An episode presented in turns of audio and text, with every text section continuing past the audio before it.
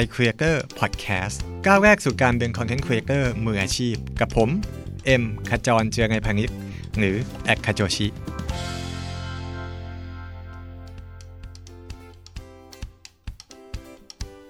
สวัสดีครับ คุณอยู่กับผมเอ็มขจรเจียรนัยพานิชย์นะครับ ในรายการ i Creator Podcast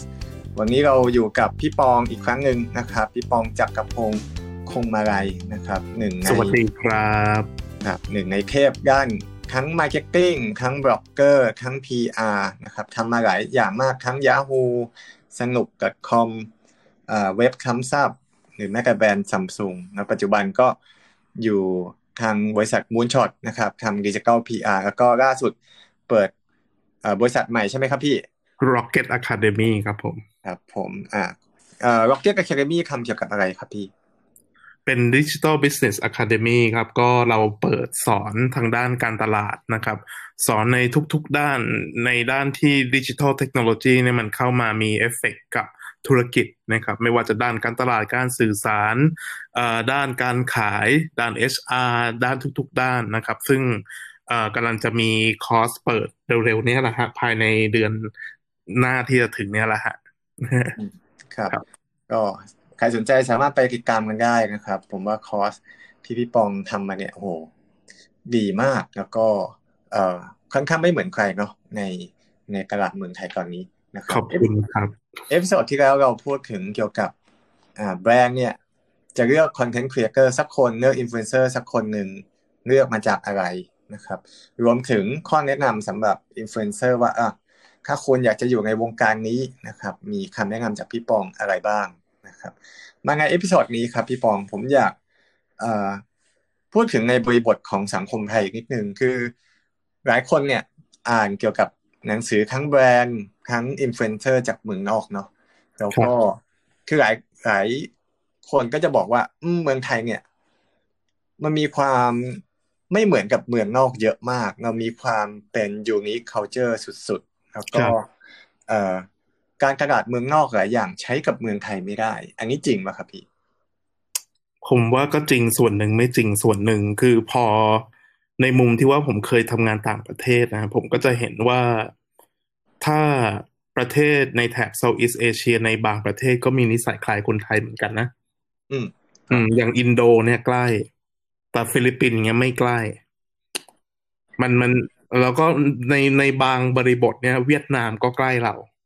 เพราะว่าอย่างถ้าสังเกตนะประเทศไหนที่พูดภาษาอังกฤษนะจะไม่คล้าย แต่ถ้าประเทศไหนที่มันมีภาษาของมันเองอะมันจะมีความคล้ายเราคือ ภาษาเนี่ยเป็นตัวที่ทำให้ unique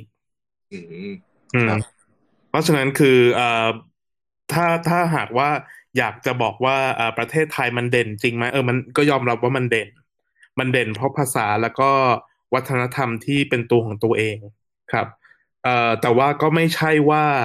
อะไรของเมืองนอกมาใช้กับเมืองไทยไม่ได้เลย ทุกอย่างไม่ใช่ มันก็มีที่ใช้ได้ แล้วก็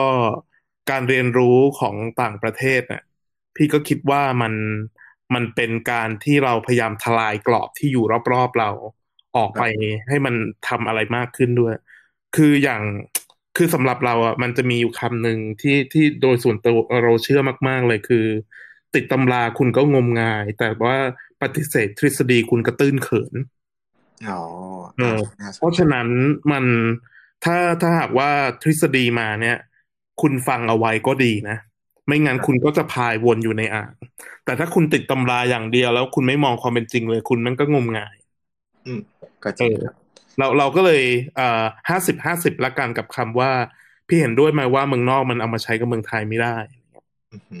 ครัอืบมทีนี้มองในบริบทของสังคมไทยตอนนี้ครับ เราก็มีทั้งแบรนด์เนาะ แล้วก็มี creator นะครับ มันมีอะไรที่พี่รู้สึกว่า เออ การ synergy ระหว่างแบรนด์กับ content creator เนี่ยเออประมาณเนี้ยเป็นแบบที่ เอ่อใครๆดีหรือแบบที่มันก็เหมาะสมดีที่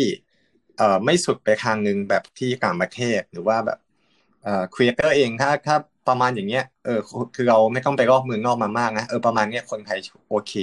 นะครับ น่าจะมีประมาณไหนบ้างครับพี่ อืม เราเราคิดว่าบล็อกเกอร์กับ content creator อะในบ้านเราส่วนใหญ่มันเป็น awareness campaign อะอืม อืมครับมันเป็นมันอันนี้มันเป็นท่ามาตรฐานไปแล้ว คือส่วนใหญ่แล้วแบรนด์ชอบมอง content creator influencer เนี่ยเป็นช่องทาง เป็นช่องทางในการที่กระจายข่าวสารที่ตัวเองอยากจะบอก ให้มากที่สุด maximize อ่า reach เหมือนกับใช้ทีวีสมัยก่อน แต่จริง ๆ มันไม่ได้เป็นแบบนั้น ครับเอ่อมันมันจะต้องเป็นการคัดเลือกเหมือนเหมือนคัดเลือกดารามาอยู่ในสังกัดเราอะเพราะฉะนั้นคือแบบการการที่จะเลือกดาราคนนั้นมาดาราคนนั้นก็ต้องเหมาะกับเราอือฮึแล้วก็เราเราคิดว่ามันจะเป็นการที่มันเป็น long term partnership กันระหว่าง content creator กับแบรนด์นะ เอ่อแล้วก็แบรนด์สามารถที่จะ collaborate หรือว่าร่วมม้ร่วมมืออะไรทำ co project กันกับ creator ได้มากขึ้น ไม่จำเป็นว่าจะต้องแบบเอ่อมี key message สำหรับเอ่อบล็อกเกอร์กับ content creator คนนั้นอย่างเดียวก็ได้ มันอาจจะเป็นอะไรที่สมมติถ้าว่า content creator คนนั้นเนี่ยเขาชอบเรื่องการออกแบบ เป็นไปได้ไหมว่าออกแบบร่วมกับเขาไปเลย อืมอ่าแล้วก็ทำ product ร่วมกันไปเลยอะไรเงี้ยเอ่อเราเราคิดว่าเอ่อเฟสซิ่งในการทำ influencer marketing ในประเทศไทยอะโดยร้อยละเก้าสิบมันเป็น awareness campaign แต่ว่าเราควรจะเผื่อใจไว้อีกสิบเปอร์เซ็นสำหรับการสร้างอะไรใหม่ ๆ พวกนี้บ้าง อืมครับไม่งั้นมันก็จะอยู่กับที่ว่า เออ ก็อยู่กับท่าเนี้ยแหละ มันก็ safe ดีอะไรเงี้ย แต่แต่สิ่งที่สำคัญคือเราบล็อกเกอร์ content creator กับแบรนด์น่ะควรจะมาจูนกันให้ได้มากกว่าอืมซึ่งการที่จะจูนกันน่ะมันก็ต้องมาตกลงกันว่า อ๋อบล็อกเกอร์ที่ผ่านมาคุณไม่ค่อยชอบทำตามที่แบรนด์อยากได้ร้อยเปอร์เซ็นเลยนะ แบรนด์ก็แต่ในขณะเดียวกันแบรนด์เองก็ต้องเอ่อเรียนรู้ที่จะไม่ฟอร์สเกินไปแล้วทำไงมันถึงจะทำงานกันได้อืมซึ่งมันเป็นปัญหาหลัก ๆ เลย แล้วก็เรื่องราคาที่ช่วงหลังมันเริ่มจะเฟอ้อไป ความคาดหวังมันเลยสูงขึ้น แล้วเทรนด์ที่เราเห็นในช่วงประมาณสองปีหลังๆเนี่ยนะเรื่อง ROI เลยเอ็มครับ ถ้าหากว่า Content Creator แบบตอบโจทย์เรื่องเอ่อ ROI หรือว่า Return on Investment ไม่ได้เนี่ย อันเนี้ยอันตราย เพราะว่าเนื่องเนื่องจากที่อย่างที่เราบอกมาตลอดตั้งแต่ตอนที่แล้วถึงตอนเนี้ย มันมันเป็นเรื่องที่ว่าเอ่อมันมีตัวเลือกเยอะมาก เพราะฉะนั้นคือการพิสูจน์ได้ว่าเราเป็นเป็น partner ที่คู่ควรกับเขาจริง ๆอะมันก็จะต้องตอบโจทย์ในเรื่องเหล่านี้ได้ด้วย ครับตอบคำถามไหมอืม ครับ เข้าใจครับเอ่อถ้าอย่างนั้นเวลาที่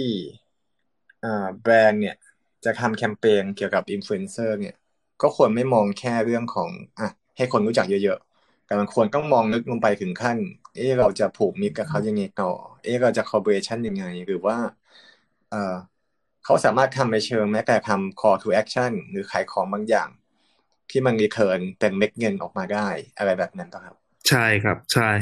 แต่ว่าอันเนี้ยเราก็ต้องขอฝากกลับไปคนไปถึงคนที่เป็น content creator ด้วยนะ ว่าเออคุณเองก็จะต้องสนใจใน ความเป็นอยู่ของแบรนด์เขาด้วยเหมือนกันนะเอาจริง ๆ อย่างตอนเนี้ยมันเวลาที่ลำบากกันทั้งประเทศอะครับ เออในในช่วงนี้เอ่อคุณมีใจทำอะไรให้เขาฟรีก่อนไหมอืมตอนนี้คุณมีใจเป็นไปได้ไหมแบบสมมติคุณทำตอนหนึ่งคุณแถมสองตอนเลยอะเฮ้ยมีอะไรแบบนึกถึงกันน่ะอือฮึครับอ่าเป็นถ้าผมเป็นแบรนด์นะ แล้วอินฟลูเอนเซอร์คนหนึ่งเดินมาแล้วแบบ ช่วยเหลือเรามีอะไรขอกันได้ตลอดเนี่ยนะ ถามจริงถึงเวลาจะเลือกให้มาร่วมแคมเปญจะไม่เลือกเลยเหรอ อืม ใช่ไหมถ้าหากว่าถามเรื่อง logic กับเรื่อง emotion emotion มันเหนือกว่า logic อยู่แล้วถูกไหมครับ ครับ เออ เพราะฉะนั้นคือแบบเราสำหรับเรานะ ช่วงเนี้ยคือคุณคุณมีน้ำใจอะ ช่วยได้มากอือฮึผมมีตัวอย่างอย่างเช่นร้านอาหารร้านหนึ่งนะครับเขาก็เป็นร้านที่แบบน่ารักมาก แล้วก็ สนิทกับ food blogger หลาย ๆ คนมีอะไรก็ส่งต่อกันหรือบางครั้งก็ไม่ได้แบบจ้างตลอดไป บางครั้งก็แค่นัดมากินข้าวกันปรากฏว่าช่วงนี้เขาก็เจอปัญหาเรื่องโควิด แล้วก็ต้องทำเรื่องของ Delivery ก็ปรากฏว่าบล็อกเกอร์หลายคนก็มาจับมือกัน แล้วก็บอกว่าผมช่วยเต็มที่เลยครับ พี่ไม่ต้องจ้างก็ได้ผมแบบช่วยทำเอ่อไปช่วยเขาส่งด้วยซ้ำอะเออแบบอืมไปช่วยเขาช่วยโปรโมทหลายๆอย่าง ซึ่งผมว่าเอออะไรอย่างเงี้ยเป็น น้ำจิตน้ำใจเนาะในช่วงเวลาอืแบบมนี้ที่ดีเนี่ยมันเป็นตัวอย่างที่ดีมากของ advocacy ฮะซึ่งในบ้านเราเนี่ย ตอนนี้ยังไปไม่ค่อยถึงตรงนี้มากนะแต่ก็มีบางแบรนด์ทำได้นะ อืมครับอืมทีนี้ในในมุมของการใช้งานบล็อกเกอร์อินฟลูเอนเซอร์เนี่ยครับ เออเท่าที่พี่เคยเห็นมาเนี่ย ปัญหาส่วนใหญ่ที่เกิด เวลาที่แบรนด์อยากจะใช้งานอินฟลูเอนเซอร์หรือเวลาที่ เอ่ออินฟลูเอนเซอร์รับงานจากแบรนด์เนี่ยคือฝั่งแบรนด์เองก็อยากจะเอ้ยขายของหน่อยสิ เยอะๆ ใส่อืม key message ใส่อันนี้เข้าไป product ต้องอย่างนี้นะอะไรแบบนั้นใช่ฝั่งอินฟลูเอนเซอร์เองก็มักจะมีแบบ เออก็ผม ผมทำอย่างนี้มาตลอดนะครับ ผมไม่ค่อยมีการแบบจะอ่อนอ่อนข้อให้หรือแบบ ฉันก็จะทำแบบนี้ของฉันอะไรแบบนี้อืมอืมอืมพี่คิดว่ามันควรจะประมาณไหนที่มันเป็นส่วนผสมที่ลงตัวครับอืม เราคิดว่ามันก็จะเป็นอย่างนี้ต่อไปเรื่อยๆไม่มัน อันนี้คำถามนี้ยากอยู่เหมือนกันครับแต่แต่สำหรับเราอะเราเราคิดว่าอันนี้พูดให้ content creator โดยเฉพาะเลยนะครับแล้วว่าพวกนายต้องไปเรียนเรื่อง negotiation skill มาก่อนเอ้ยจริงๆเอ้ยจริง ๆ เวลาเอเจนซี่เขาติดต่อไป เวลาแบรนด์เขาติดต่อไปอะเขาจะต่อนู่นต่อนี่อยู่แล้ว คุณจะต้องมีอ่ากลเม็ดเด็ดพรายบางอย่างที่อ่าต่อรองแล้วทำให้เขาไปคุยต่อได้ หรือว่าเขาสามารถตัดสินใจได้ง่ายขึ้นอืมเอ่อจริง ๆ มันมันเข้าไปเว็บออนไลน์ทั่วไปนะคอร์สออนไลน์เสิร์ชคำว่าอ่าทักษะการเจรจาต่อรอง หรือ negotiation skill เนี่ยเป็นสิ่งสำคัญมากเลย ที่เอ่อ content creator ควรจะรู้ฮะส่วนใหญ่คือเอ่อคือคนเป็น content creator มันจะมีความเป็น taste อยู่นิดหนึ่งอะคือเรามีความเชื่อเนอะของเราแบบหนึ่งอะ เพราะฉะนั้นคือใครมาอยากให้เรายัดทะนาน key message เราไม่อยากทำหรอกนึกออกไหมอืมใช่ครับอ่าแล้วเราเราก็จะรู้ฐานคนอ่านของเราดีที่สุด คนดูของเราดีที่สุดว่าแบบเนี้ย ถ้าถ้าพูดไปแบบนี้นะ engagement ตกชัวร์เลยอะไรเงี้ย ถ้าเป็นแบบนี้นะ รับรองโอ้โหพุ่งอย่างเงี้ยครับเราเราก็จะพยายามบอกไปแต่ว่าเอ่อแบรนด์เขาก็จะเข้าใจบ้างไม่เข้าใจบ้างนะครับ คือเราในก็เคยเห็นทั้งสองมุมเนาะว่าแบบแบรนด์เองก็พยายามช่วยช่วยขายของ แต่ครีเอเตอร์เองนี่แหละ ที่พอที่จะแบบจะตอบกลับ จะเจรเจรเจรเจรจากลับเนี่ยครับไม่ค่อยมีทักษะในการพูดคุยที่ดีสักเท่าไหร่ ใช่ อืม แล้วก็อีกอย่างหนึ่งที่เราคิดได้คือเอ่อ creator จะต้องมีความเข้าใจธุรกิจของเราในด้านนั้นด้วยนะ อืม ครับ คือถ้าหากว่าสมมติว่าสมมติเราทำธุรกิจร้านอาหาร เราเราไม่ได้คาดหวังหรอกว่า creator จะมาเข้าใจธุรกิจร้านอาหารเยอะเท่าเราครับแต่อย่างน้อยเขาก็ควรจะเข้าใจมากในระดับหนึ่งไม่ใช่แค่ในระดับ user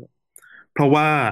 ถ้าเราคาด คือคือผมว่าตอนเนี้ยในในบ้านเราอะทุกคนคงเคยได้ยิน macro influencer micro influencer nano influencer หมดแล้วใช่ปะอืมคนที่ฟังคลิปนี้อยู่ คนที่ฟังพอดแคสต์ตอนนี้อยู่อะผมเชื่อว่าเป็นไมโครกับ macro ครับ อืม ส่วนคนที่เขาเป็นนาโนเขาอาจจะผ่านๆมาบ้าง แต่ว่าคนที่เป็นนาโนอะเราเราบอกเลยถ้าหากว่าคุณอยากเลื่อนเป็นแมคโครหรือ หรือว่าไมโครนะ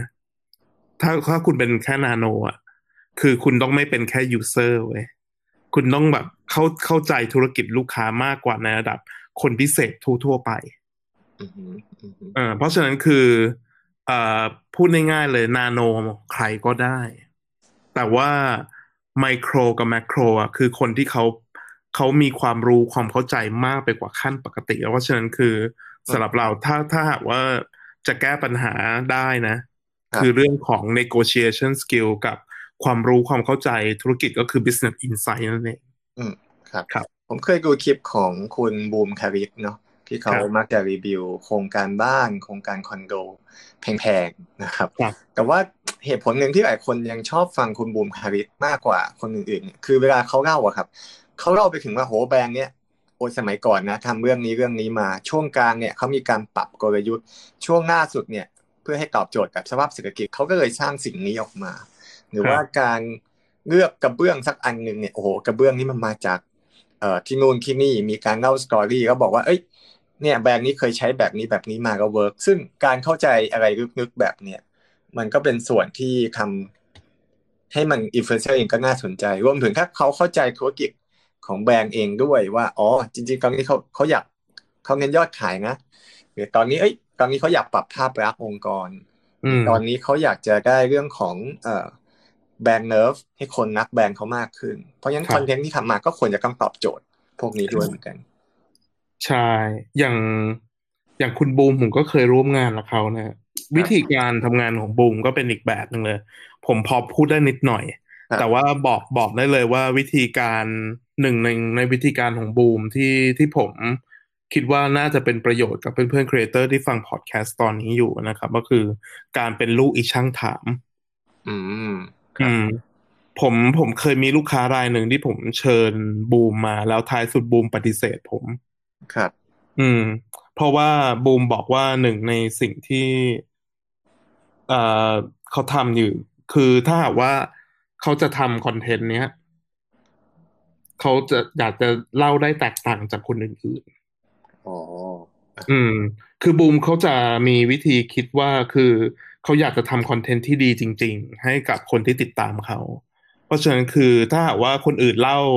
ไปหมดแล้วเล่าเหมือนกันเขาก็จะไม่อยากเล่าแบบนั้นอีก ถ้าหากว่าหลังจากที่คุยกันกับแบรนด์แล้ว คุยกันกับเอเจนซี่แล้วเนี่ยเขาหาทางที่จะพูดให้มันแตกต่าง หรือว่ามีคุณภาพไม่ได้เลย เขาก็ไม่ทำอืม อืม อะไรอย่างเงี้ย เพราะฉะนั้นคือ อันนี้อันนี้คือ negotiation skill ของเขา แต่ว่าถามว่าถ้าหากว่าเขาเขามาบอกเรานะ บอกว่าเล่าแบบคนอื่นก็ได้อะเราให้เขาทำไหมเราก็ทำนะ แต่ว่าในมุมหนึ่งอะในแง่ของครีเอเตอร์เราถามจริง ถ้าหากว่าเอ็มเป็นคนที่ติดตามบูมอยู่อะครับเราเห็นบูมเล่าเรื่องเหมือนคนอื่นอะบูมเอ่อเอ็มรู้สึกว่าอยากตามบูมอีกไหม ก็จะรู้สึกว่าไม่ต่างจากคนอื่น ใช่ เพราะฉะนั้นคือเรื่องเนี้ย มันเป็นเรื่องที่เกี่ยวกับไอ้ signature content ที่เราคุยไปก่อนหน้านี้อืมเพราะฉะนั้นไอ้การคิด signature content นะมันไม่ใช่แค่อ่าคิดแล้วทำให้แตกต่างจากคนอื่น แต่มันหมายถึงการเลือกคิดมาแล้วว่า ใครคือลูกค้าของฉัน และใครไม่ใช่ลูกค้าของฉันครับแล้วก็เราเราอยากจะเล่าแบบไหน เราจะต้องเราต้องมีอะไรอะ judgment ที่แม่นพอสมควรนะเพราะฉะนั้นของพวกเนี้ยมันใช้ประสบการณ์นะ มันสอนกันยากเหมือนกัน ครับ ครับ โอเคคำถามสุดท้ายครับพี่ พี่คิดว่าเอ่อคือตอนนี้ตลาดของอินฟลูเอนเซอร์เนี่ยก็โอ้โหกว้างใหญ่ไพศาลนะครับ อย่างที่บอกว่าโอ้โหมีเป็นแปดแปดเก้าหมื่นคนนะครับ ก็แล้วก็แบ่งเป็นหลายเลเวลด้วย nano macro micro นะครับ แบรนด์เองก็ค่อนข้างเจอปัญหาเหมือนกันในการจะ เลือกอินฟลูเอนเซอร์นะครับรวมถึง creator เองหลายคนก็มีปัญหาว่า การจะสร้างตัวเองเข้ามาในยุคที่มีการแข่งขันสูงแบบเนี้ยมันก็มีความยากระดับหนึ่งนะครับ อยากให้พี่ฝากอะไรถึงแบรนด์สักเรื่องหนึ่งกับอีกเรื่องหนึ่งฝากถึง creator ในปัจจุบันนี้ครับเอ่อครีเอเตอร์นะครับ ผมว่าคุณต้องซื่อสัตย์ในความคิดเห็นของตัวเอง มีความชัดเจนในการนำเสนอ มี Data ที่ชัด ดังนั้นก็เริ่มเก็บแล้วก็สำรวจ follower ตัวเองได้แล้วนะครับ เพราะว่าส่วนใหญ่แล้ว content creator บ้านเราไม่ค่อยเก็บ Data ของตัวเอง แล้วก็คือคนพูดกันบ้านทั้งเมืองว่า Data มันสำคัญกับงานของเรามาก แต่ว่าส่วนใหญ่เราก็เห็นว่าเข้าเต็มที่นะก็ไปดู Facebook Analytics Facebook Insight เฉยๆ แต่ไม่เคยทำ survey อะไรที่มันลึกซึ้งกว่านั้นนะครับอืมอันนี้คือฝากถึง creator ครับ ส่วนของแบรนด์ ผมคิดว่าแบรนด์เองอะรู้ควรจะรู้ว่าจริง ๆ ตัวเองอยากเข้าถึงคนกลุ่มไหน แล้วเป้าหมายที่จะเข้าถึงเขาเนี่ยทำไปเพื่ออะไร แล้วก็วัดผลในเรื่องนั้นๆเนี่ยให้มันชัดเจนได้มากกว่าเมทริกที่เห็นได้ด้วยตาเปล่า อืม อืมเมทริกตาเปล่าก็คืออ่า กี่ไลค์กี่แชร์ กี่คอมเมนต์อืมหรือมีคนคอมเมนต์อ่าในด้านดีไม่ดีอะไรเงี้ย ผมว่าตรงนั้นก็ดีมีมีไว้ก็ดีแต่ว่าท้ายที่สุดแล้วอะเอ่อตัวเลขที่มันไม่ได้เห็นด้วยตาเปล่า อย่างเช่นยอด reach หรือว่าเอ่อ conversion ที่มันเกิดขึ้นมันเป็นยังไง อันเนี้ย ควรจะหยิบเข้ามาใช้ครับนะครับ แล้วก็อย่าบีบบังคับบล็อกเกอร์มากจนเขาขาดธรรมชาติ นะครับ แค่นี้ผมว่ามันก็น่าจะพอแล้วอืมได้ครับครับก็สนุกทีเดียวครับกับสอง episode นะครับที่อยู่กับพี่ปองนะครับสำหรับใครที่อยากจะติดอยากจะติดตามพี่ปองนะครับ ตอนนี้มี channel ไหนกันบ้างครับพี่ ก็เอ่อตอนนี้คือเข้าไปกำลังกำลังจะมานะครับ คือปกติแล้วในถ้าใน Twitter ก็แอด Jakrapong นะครับ J A K R A P O N G นะครับถ้า ส่วน Facebook ปกติผมไม่ได้เปิดเพจฮะ ก็ follow กันได้ฮะ ก็ชื่อ Jakrapong เหมือนกันก็ตามมาได้ครับผมกำลัง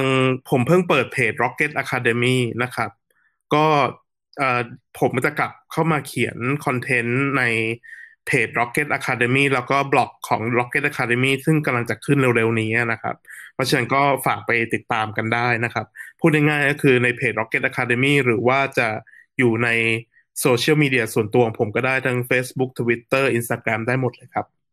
โอเคครับ ก็ขอบคุณพี่ปองมาก ๆ นะครับ แล้วก็เชื่อว่าเป็นประโยชน์กับทั้งแบรนด์ แล้วก็ content creator นะครับ หวังว่าจะมีประโยชน์บ้างครับ ขอบคุณทุกคนที่ฟังจนจบครับครับขอบคุครัณบเอ็มที่ชวนครับได้ครับ พบกันใหม่เอ่อ iCreator Podcast ใน episode หน้านะครับ ผมจะมีเรื่องราวดีๆเกี่ยวกับการเป็น creator แล้วก็การทำ content marketing มาฝากกัน นะครับepisode นี้ผมกับพี่ปองไปก่อนนะครับ สวัสดีครับ สวัสดีครับ